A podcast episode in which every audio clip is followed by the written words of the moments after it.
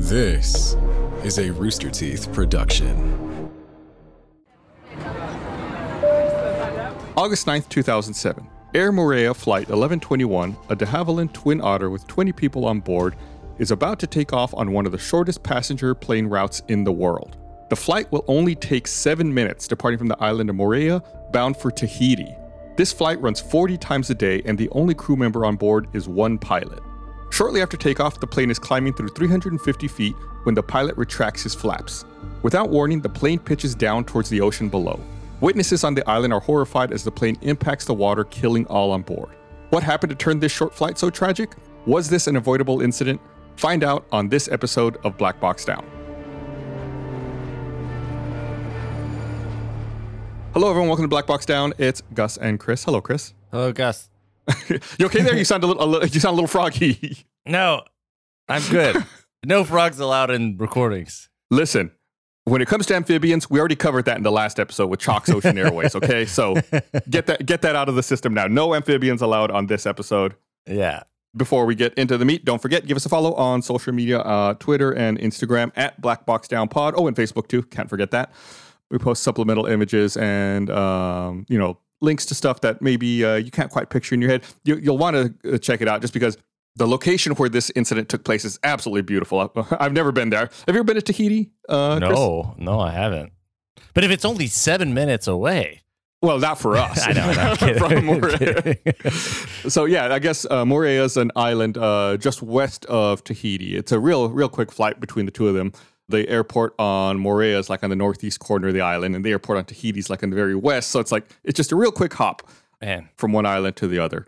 It's crazy to me that they ran this route 40 times a day. That is a lot. That is so much. I guess with a 7 minute flight, you can do that. Just turn it around real quick. Yeah.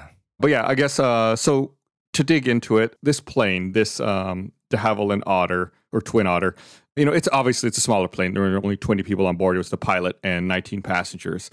It's like a twin propeller plane, but it's really small. It's even smaller than like most commuter planes that you think of.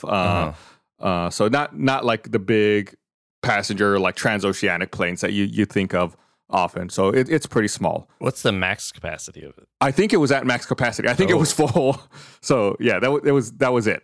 20 people. Well, they could have had another pilot, I guess. So the pilot himself was a 53-year-old man named Michel Santurenne, who had about 3,515 hours of flight time.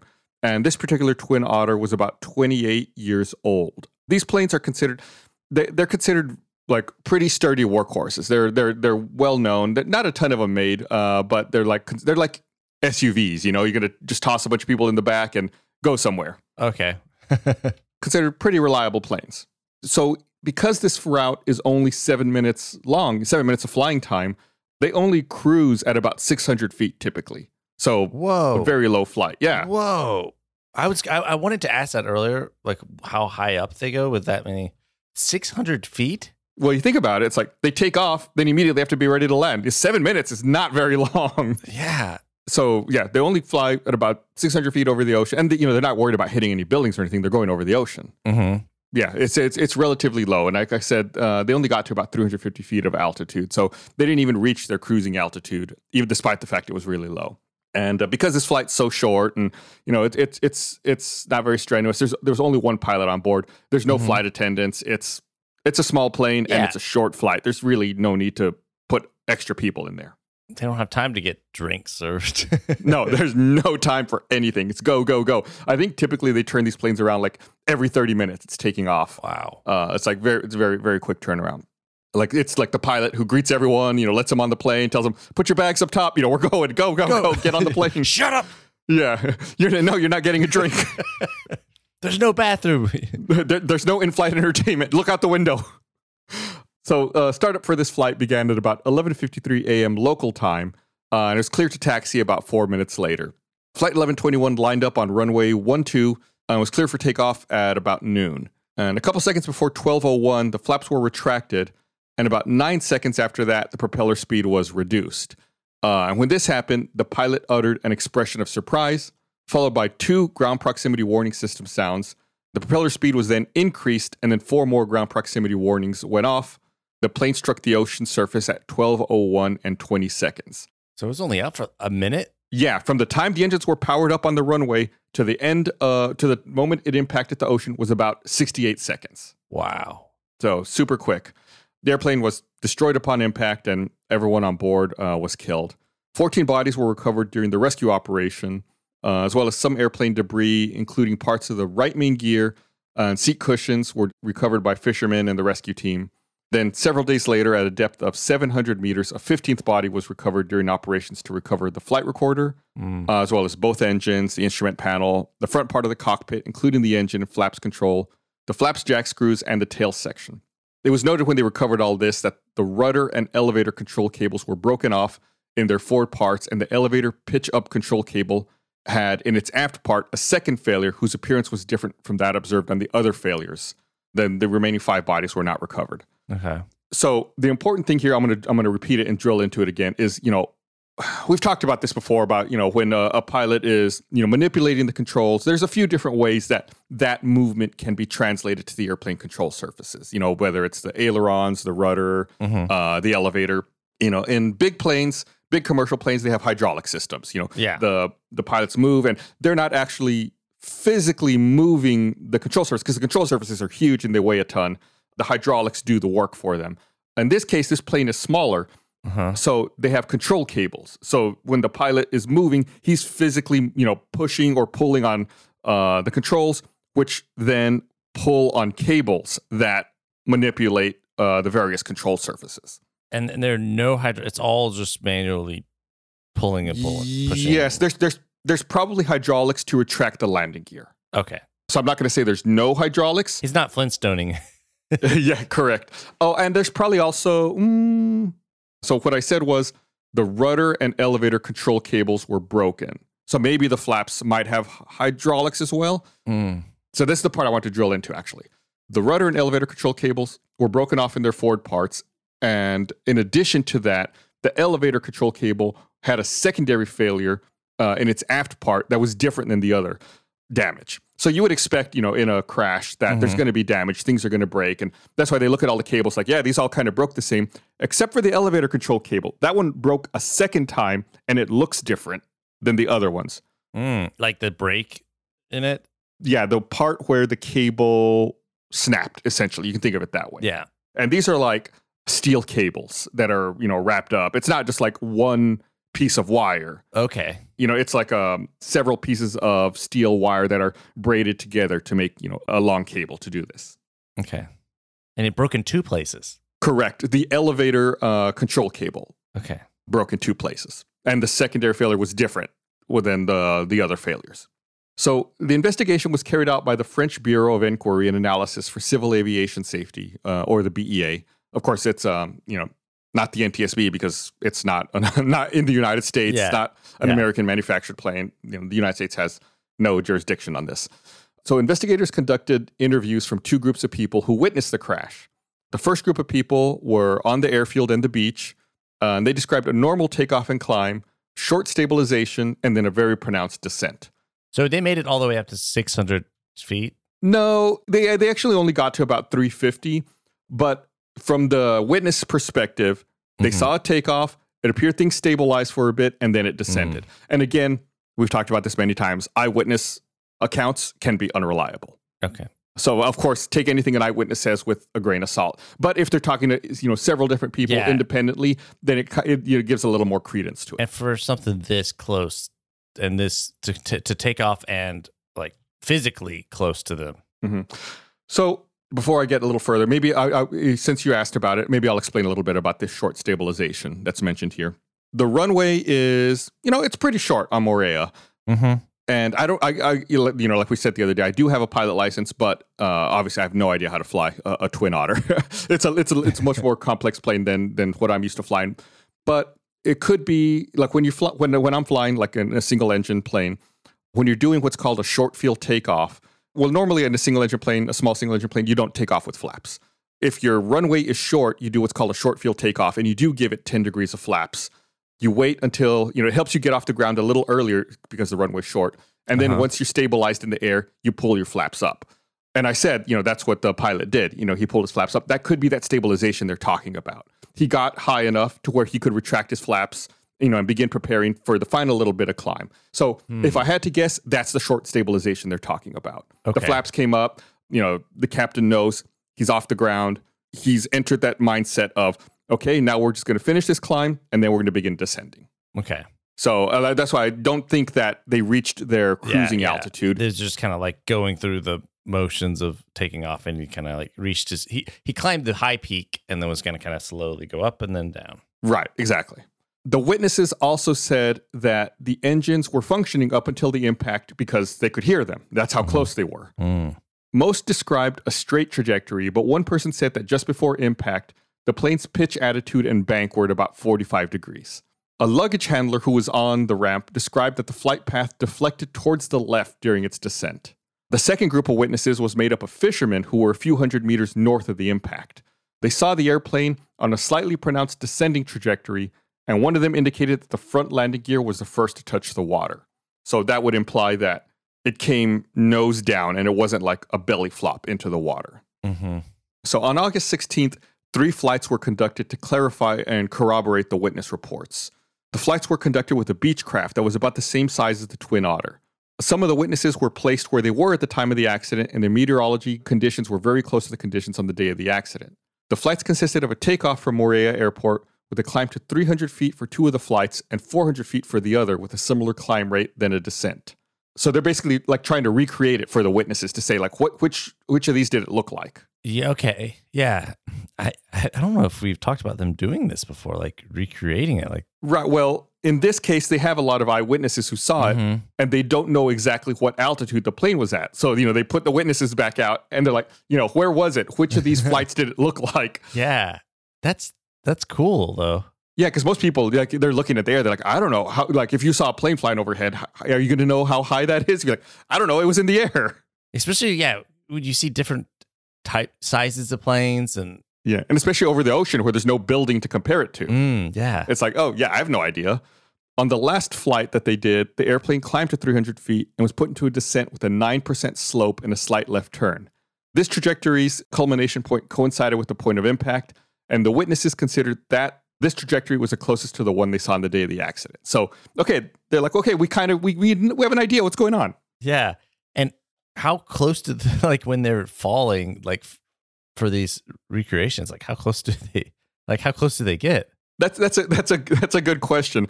I don't know how far they went down. I mean, if I had to guess, they probably got within 100 feet of the water. Just I assume they don't get any closer than that, just to be safe. Ugh. But yeah, they probably wouldn't want to get any closer than that. But I don't know for certain. Okay.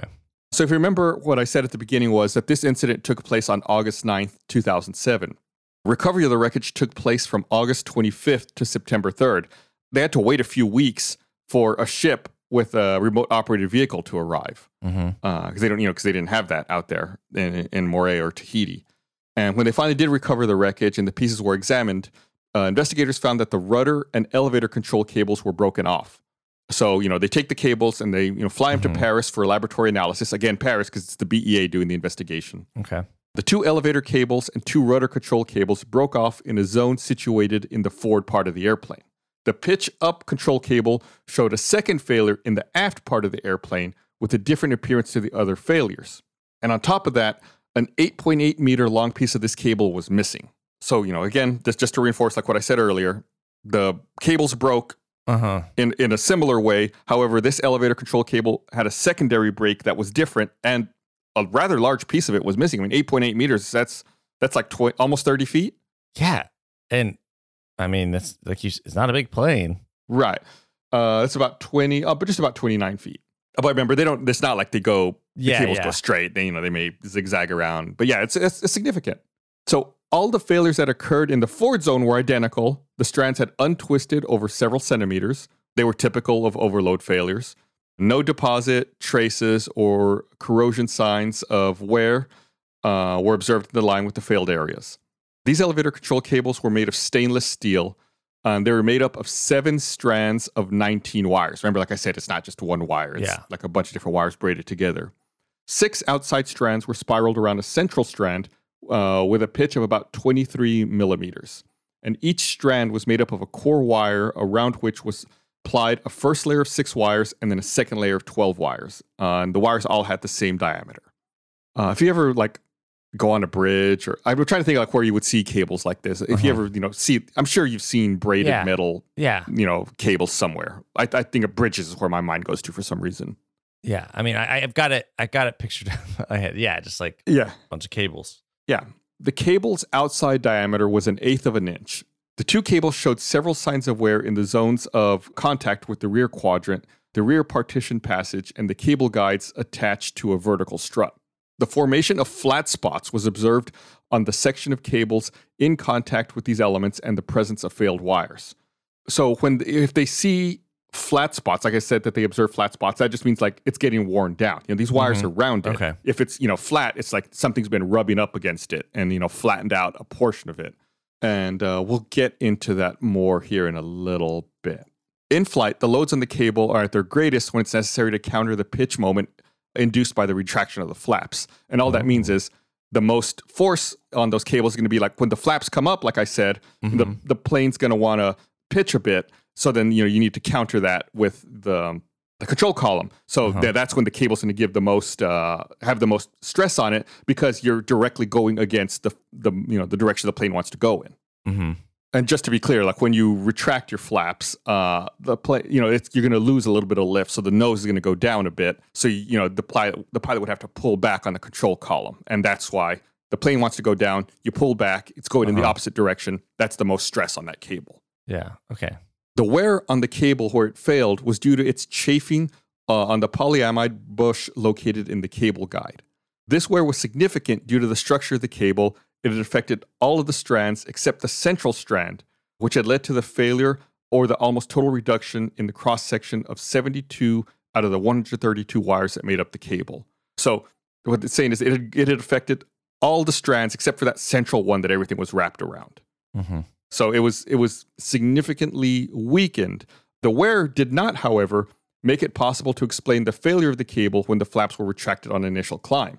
The first tests, in fact, showed that the residual resistance of a cable with this wear rate was markedly higher than the loads encountered in flight. So what they're saying is that even though this cable was, it had experienced wear and was weaker, it should have been fine. Right. The forces that it experienced shouldn't have caused it to fail. And additional tensile tests showed that the presence of a worn area modified the behavior of the cable. It both reduced the failure stress of the first strands as well as the elongation of the cable. And by modifying the load distribution in the strands, it tended to dissociate their failures as well as that of the wires. These tests, since they were limited to the objective set by the investigation, did not make it possible to establish a law for the failure of a worn cable. So they can't definitively say exactly when it would break, but they knew that there was not enough stress here to have caused it. Yeah. They did, however, clarify the previous results by showing that for a cable with average wear, the failure stress of the first strands remains greater than the maximum in-service load specified for certification and further than in-flight loads. Only in the case of an almost complete wear-through can an in-flight failure of the cable occur. So, again, they're really stressing. The cable was worn. It was not, at 100%, but it should still have been able to withstand the maximum loads that it would have been exposed to. Yeah. In planes, there's a speed at which you don't want to go any faster if it's not like a perfectly calm day. Like there's a speed at which you don't go past because if like you get hit with a gust of wind and you have to like go maximum deflection against it, you're overstressing the airplane. Okay. And that's what they're talking about, like maximum in-service loads. It's very similar to that, where it's like, under worst case scenario, this is the most amount of stress that it would be exposed to. Was it windy that day at all? They weren't in. They were still taking off. They weren't, at their maximum speed yet. Mm-hmm. So you really wouldn't worry about that being the case here. I'm just trying to set what they're talking about here, like give a little bit of context to it. You've heard me talk about how much I love Native. The thoughtful formulation behind all their products is something I've always loved because they understand it's not just what's on the inside that counts, but also the outside. That's why Native is releasing their deodorant that I know and love in new improved plastic-free packaging. Native's doing their part to help our Earth with their new 100% plastic-free recyclable packaging. When you buy Native's new plastic-free recycled package deodorant, you're saving 37 grams of plastic. Native is also a proud partner of 1% for the Planet and are committing 1% of their plastic-free deodorant sales to environmental nonprofits. Just like all of Native's other deodorants, their plastic-free deodorant is aluminum and paraben-free, kills odor-causing bacteria, and has 24-hour odor protection to keep you feeling and smelling fresh. With Native, choose from 10 scents, including their classic coconut and vanilla, sensitive formulas that are formulated without baking soda, and even unscented. So ready to try plastic-free deodorant? Go to nativedeo.com/blackboxdown or use promo code BlackBoxDown at checkout and get 20% off your first order. That's Native and the letter D, the letter E, the letter O.com/BlackBoxDown. Use promo code BlackBoxDown at checkout for 20% off your first order. Go check it out. From cringing at the pump to getting an eye-popping check at your favorite restaurant, inflation is hitting us all where it hurts, and it really hurts. That's why I think you should be using Upside. Upside is an incredible app for anyone who buys gas, groceries, or dines out. With every purchase, you can earn back cash thanks to Upside. You can use it, like I said, at the gas pump. I know you probably get gas, food. You're definitely getting food, right? Upside is not too good to be true. It really works. It's a no-brainer. To get started, download the free Upside app. Use promo code BlackBox. Get $5 or more cash back on your first purchase of $10 or more. Next, claim an offer for whatever you're buying on Upside. Check in at the business, pay as usual with a credit or debit card, and get paid. In comparison to credit card rewards or loyalty programs, you can earn 3 times more cash back with Upside. Upside users are earning more than $1 million every week. Don't you want some of that? That's probably why they have a 4.8-star rating on the App Store. So download the free Upside app. Use promo code BlackBox to get $5 or more cash back on your first purchase of $10 or more. That's $5 or more cash back on your first purchase of $10 or more using promo code BlackBox. Do you ever find yourself awake in the middle of the night reading real-life stories that make your skin crawl? The creepy history behind Victorian nursery rhymes or tales of sleep paralysis demons? Perhaps you've seen the haunting images of corpses on Mount Everest, read the last meal requests of death row prisoners, or experimented with seances and spirit boards. If you've ever wondered, hey, what the heck exactly is necrocannibalism? Then 30 Morbid Minutes is the new podcast for you. Hosted by Elise Willems and Jessica Vasami, each episode investigates a new topic, ranging from the macabre to morbid to downright creepy, sourced straight from history and the headlines of today. Subscribe now on Spotify, Apple Podcasts, or wherever you listen to podcasts. New episodes every Tuesday and on Mondays for Rooster Teeth First members. So the malfunction occurred at the top of the initial climb when they were passing through 350 feet, when the pilot retracted the flaps and then adjusted the engine parameters.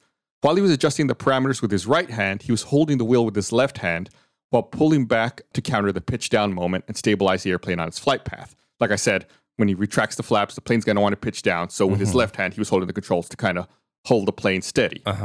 It was only at the end of this process, which lasted 9 seconds, that he would adjust the trim. We've talked about trim before. It's like you adjust it that way. You don't have to constantly keep giving it that pressure to keep the nose up. Yeah. It should be noted that the pilot was applying the procedure recommended by the manufacturer. So he's doing things by the book. The pilot was suddenly confronted with an event never encountered during repetitive flights and which he had apparently never heard mentioned. During the adjustment of the parameters, the control column moved freely in pitch as a result of the failure of the elevator control cable, and the airplane started to dive. So, like when the cable snapped, he could tell it was loose, like pushing forward or pulling back on the column was like it was freely moving around. He didn't have pressure because he wasn't actually moving the cables. It was just wiggling around. Correct, exactly. And then when that happened, the plane started to dive. Yeah, they got this from the recovery of the, how did they know exactly this happened? Yes. Right? So eventually, when they did recover the flight, they recovered the black boxes from the plane. They were able to look at that. If I remember right, I don't think that this plane was mandated to have black boxes. I'm going off memory here, but I think they had it anyway in this plane. At that, and then some of this, of course, there's also speculation. That's what I was wondering is how much of this is speculation versus yeah. So, when saying the control column move freely in pitch, they don't. They wouldn't be able to know that for certain, but that's what's going to happen when the cable snaps. You know how these reports go. They don't like speculating. So if they say something that's with certainty that this is what happened. Yeah. At that moment, his right hand was certainly still on the engine. See, and even that phrasing from the report. Mm-hmm. At that moment, his right hand was certainly still. They can't say it was definitely, but. That's where it should have been, right? Yeah. So his right hand was certainly still on the engine controls located on the overhead panel. The flight test showed that during flap retraction, when pitch control is free, the airplane dives with a high pitch angle. At this height in flight, the only immediate action on the trim located in the center pedestal would make it possible to recover the airplane. Since, you know, he's not able to pitch the plane with his control column, the only way he could potentially adjust the pitch of the plane would be to adjust the trim, which is in the center column. Or like we've talked about before, he could have increased power, you know, because then you generate more lift and the plane starts to rise. But they're so low, he might not have had enough time for that to increase their lift before hitting the water. So when they tested it, they showed that from level flight, it takes about 3 seconds for a pilot trained for and prepared for the exercise to recover the airplane. Ooh. So if instantly when it snapped, you know, when the control cable snapped, if he had instantly started trimming the plane, in 3 seconds, he could have recovered it, but they're so low, he didn't have enough time. Like, he had to think, you know, he didn't know what was happening, didn't know how to troubleshoot, and there's not enough time. Yeah, if you were prepping for it, like, all right, it's about to snap, and, you know. Yeah, there it snapped, go. Then, you have 3 seconds to do it. You can recover it. Yeah, but he was like, wait, what the heck is going, you know, like, it's wiggling. So how long was it from the dive to the hit, like in seconds? So it was 11 seconds. 11 seconds, okay. Yeah. The high dynamic nature of the events following the failure really have to be emphasized here. Like I said, it was only 11 seconds between, you know, when he gave his exclamation of surprise and that impact. So it was no time at all. It left really no time for the pilot to analyze the situation and apply a solution that he had to try to make up because he'd never trained for this. This was an unexpected thing. Yeah. In addition, the stress associated with the airplane's attitude and the difficulty in estimating his height in the conditions on the day in relation to the surface of the water certainly affected his powers of analysis. The pilot was not trained or prepared for, either during his training or during type rating, as indeed most pilots are not, to react to the loss of pitch control. Only a reflex action could thus have allowed him to recover the airplane before impact. So only if as a reflex he had started trimming immediately, he could have prevented the crash. But man, that's a tall order. Yeah. I mean, you're doing this flight over and over and all of a sudden something like that happens. It's like you have no reflexes for that. Right. Yeah, I mean, the first thought is to try to figure out what's wrong or what's troubleshoot it, and that you've already wasted too much, well, not wasted. Yeah. You've already spent too much time, more time than you have. Yeah.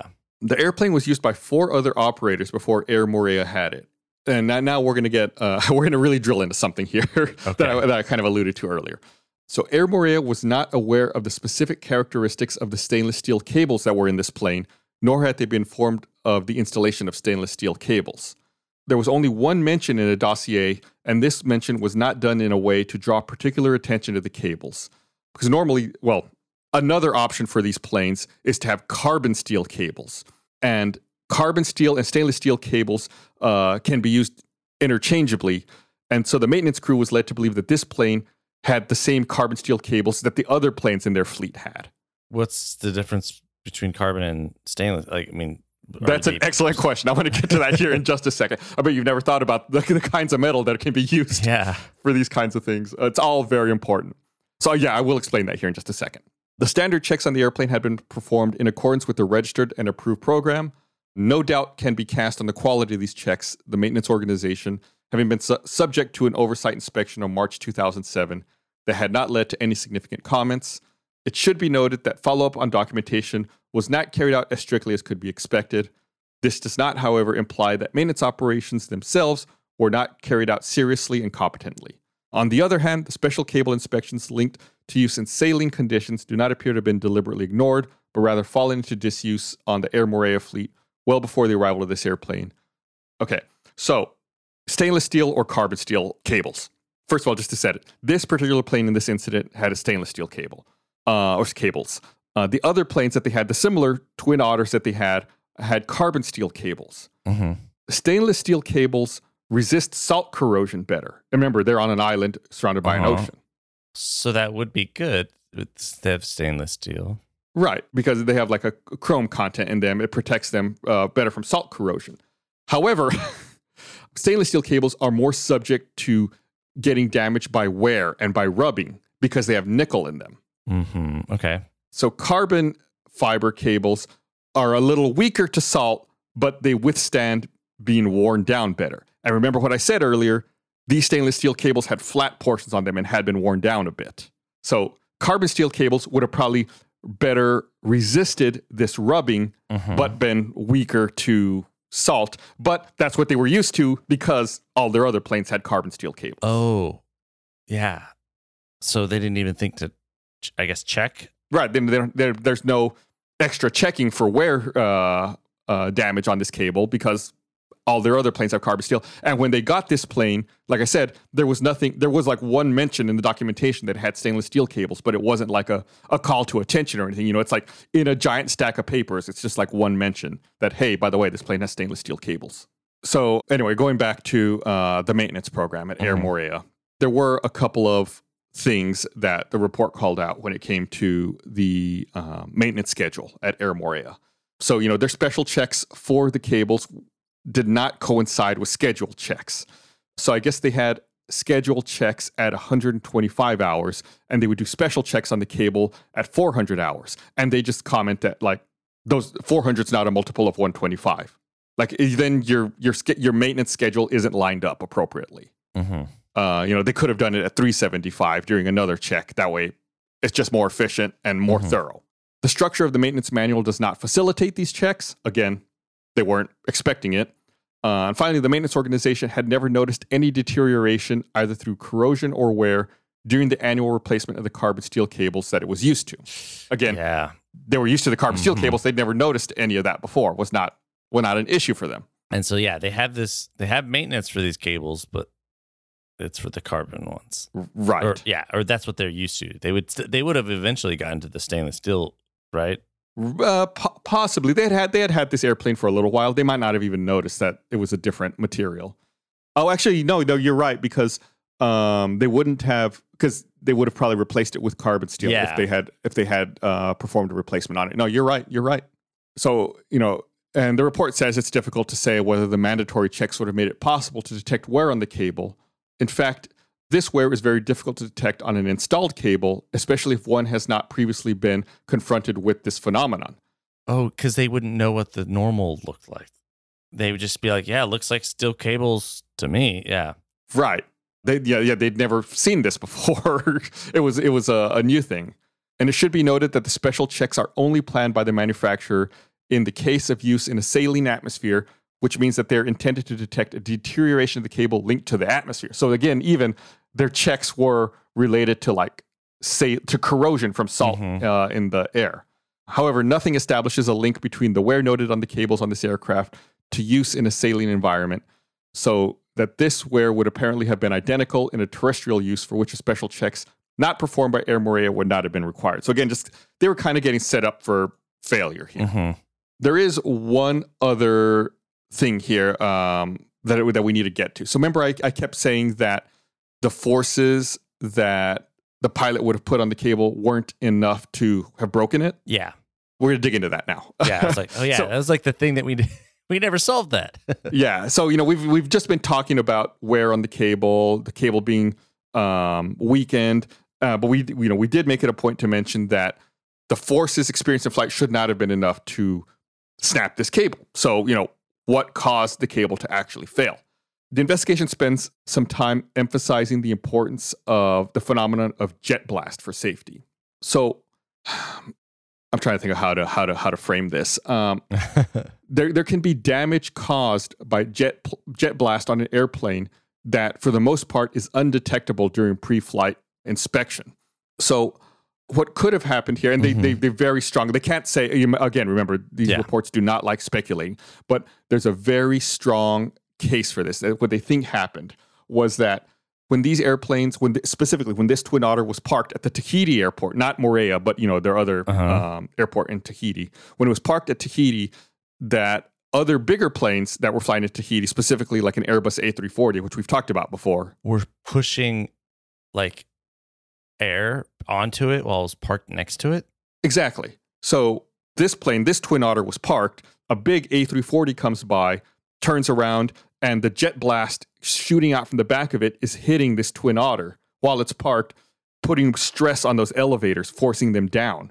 Because they would put like a lock on those Twin Otters when they're parked so that the wind doesn't pick them up into the air. So it forces the elevators into like a down position. So when the jet wash hit them, it was putting a ton of stress on them, pushing them down. and that had happened the day before, and then this flight happened, and then the cable snapped. I never would have thought of that. Yeah, and it's really frustrating because at the Tahiti airport, there had been they normally have like these structures, like walls that they put up to block and deflect that jet blast so it doesn't hit other planes. The Tahiti airport was like kind of tight. It was difficult to move around. So they had removed those walls that blocked the jet blast. Yeah. And so when the A340 came out and was taxiing and doing its run up and ran its engines up, the jet blast hit this Twin Otter, causing extra stress on the elevator, really stressing it to the point where it became really weak, which is why it had been deteriorated and was weak enough where the forces in flight were able to cause it to snap. And is this something that happened a lot over time, or was this like this specific time the day before is what caused it? You know what I mean? It had probably happened multiple times and caused it to get weaker and weaker. But looking at the timeline, they specifically know that the day before, the night before, while it was parked, an A340 had come, taxied up behind it, and that the jet blast had hit this plane. So they were like, it was that taxiing. Again, they don't like speculating, but they say it was most likely that plane and that jet blast that it finally did the last little bit of damage to it. I don't know if you've seen any of those videos of people who are like near jets when they're taking off and they're like watching and someone's like holding onto a fence and then they just like, they end up being parallel with the ground, trying to because the air is so strong, and then they fly off because they can't hold it. Yeah, it's intense. I mean, I'll see if I can find some videos like that to put on our social media, or even like luggage carts going behind a plane. Yeah, and they just get whooshed away. Yeah, I think there was a in one of the movies or one of the episodes of Jackass. They throw a football up into the jet blast and like have it hit people. And I mean, that's scary to see how strong that blast is and how much damage it could do. So yeah, that was like kind of the missing piece in this incident. Yeah. That kind of brought it all together. How long have those walls been? They took the walls down. I think they had been down for a little while. I want to say they had, I'm going off memory here. I want to say that they had removed it like a year and a half or 2 years before this incident. Dang. They're like, what are these? What are they allowed? Why would they build walls to protect? And then I get they're like, oh, it's crowded. Let's get rid of those walls. What do they even do? Well, I'm sure, I'm sure they know what they do. It's just like, but for a matter of convenience for planes taxiing around to have enough space. Yeah. But if they, well, it's easy. Like if you look at it and you think like, oh, that was just there, as a courtesy, that just there so that it's not a urinal. Yeah. It's not.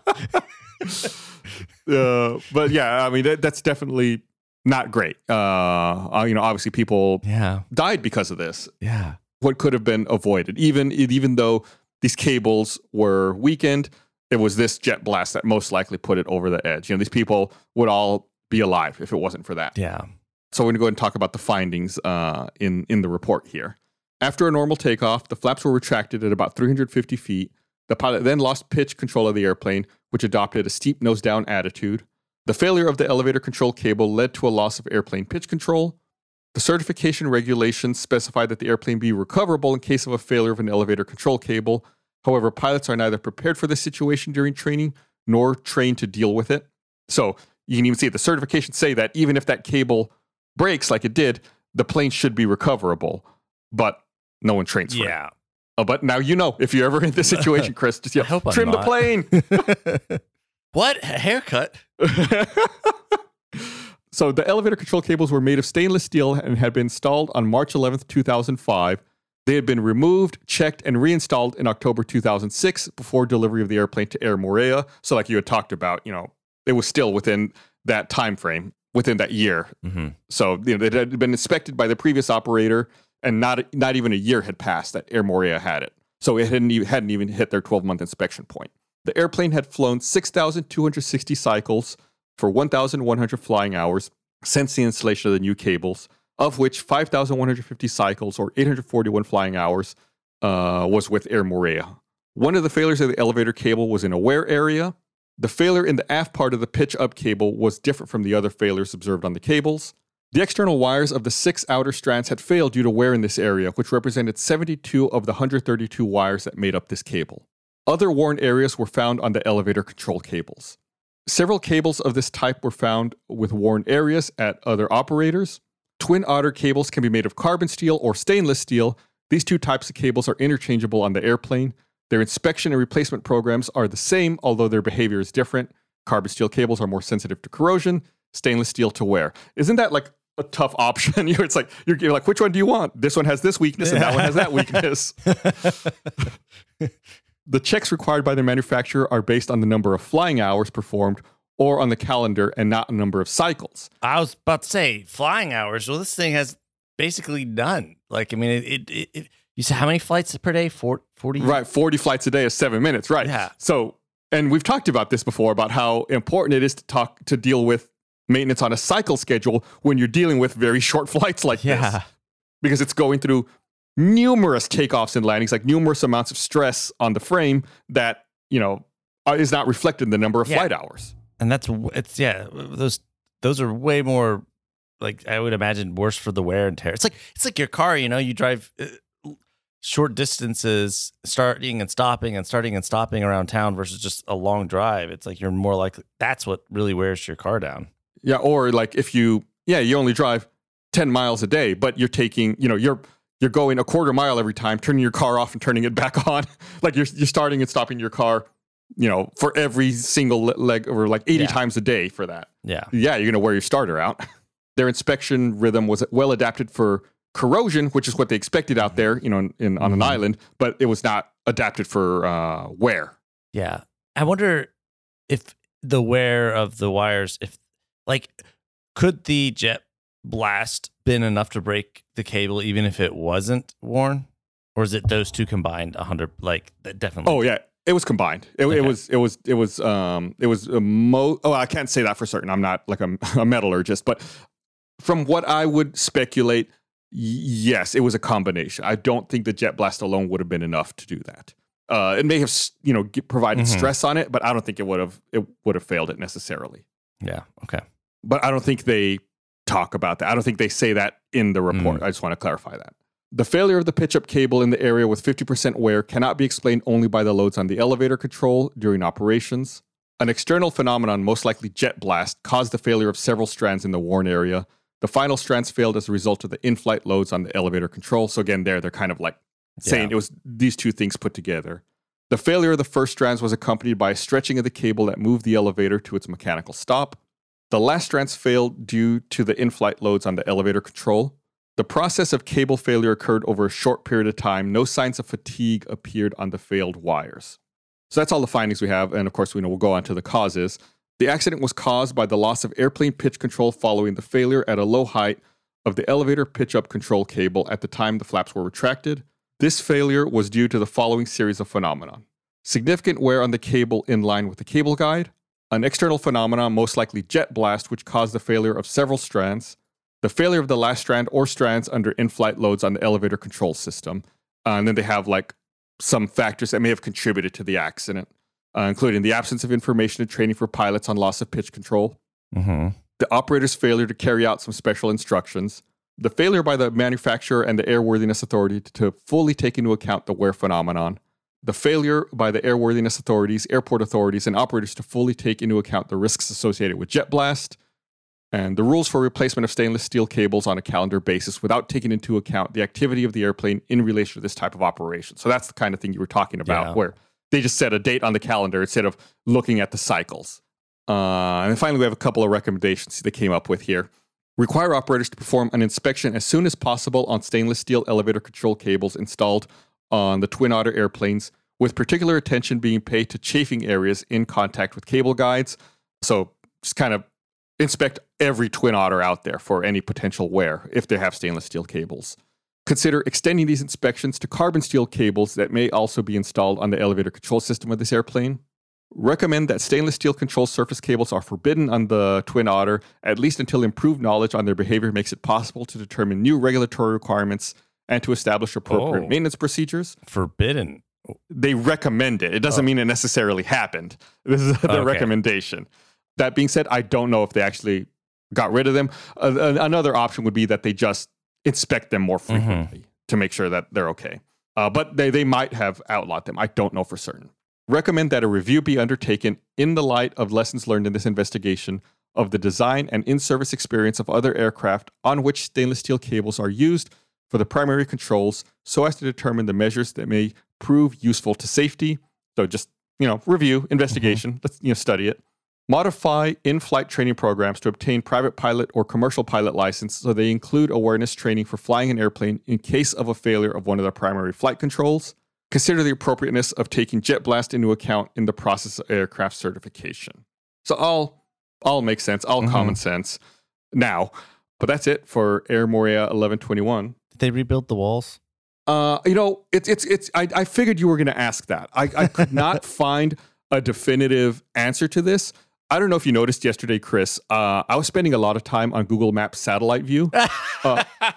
Did you see me doing that at my desk? I didn't, because I was too focused on puppets. But I was trying to look at the satellite view of the Tahiti airport to see if that wall was back in place or not. I could not see it in the satellite view. That being said, I don't know when that satellite view was taken, and I don't know if I just couldn't see it, like if there wasn't enough resolution in the photos. I tried to find an answer for that question, Chris. I thought you might ask that. I could not definitively find an answer to that, so I don't know. Oh, well, thank you for trying. I didn't bring it up because I didn't definitively answer that question, but I was anticipating it.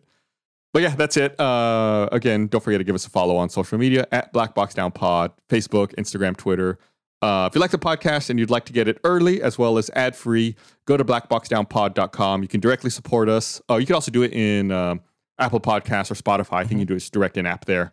We also have some bonus content for people who do choose to help support us in that way. Yeah, we're going to be making some more here soon too. And if you have any questions or feedback, you can contact us on social media or email us over at blackboxdownpod@gmail.com. We actually took some of those questions we were asked and answered some of them in one of our bonus supplemental episodes. Or premium. Premium members. First class. Yeah. I don't know. First class. Yeah. If you're not paying for the first class experience, then you're a ramp rat. That's what one of the suggestions was, right? Yeah. One of the listeners suggested that our audience be called ramp rats, and I thought that was funny. All right, but that's it. We'll be back next week with another episode. Thanks. Thanks for listening.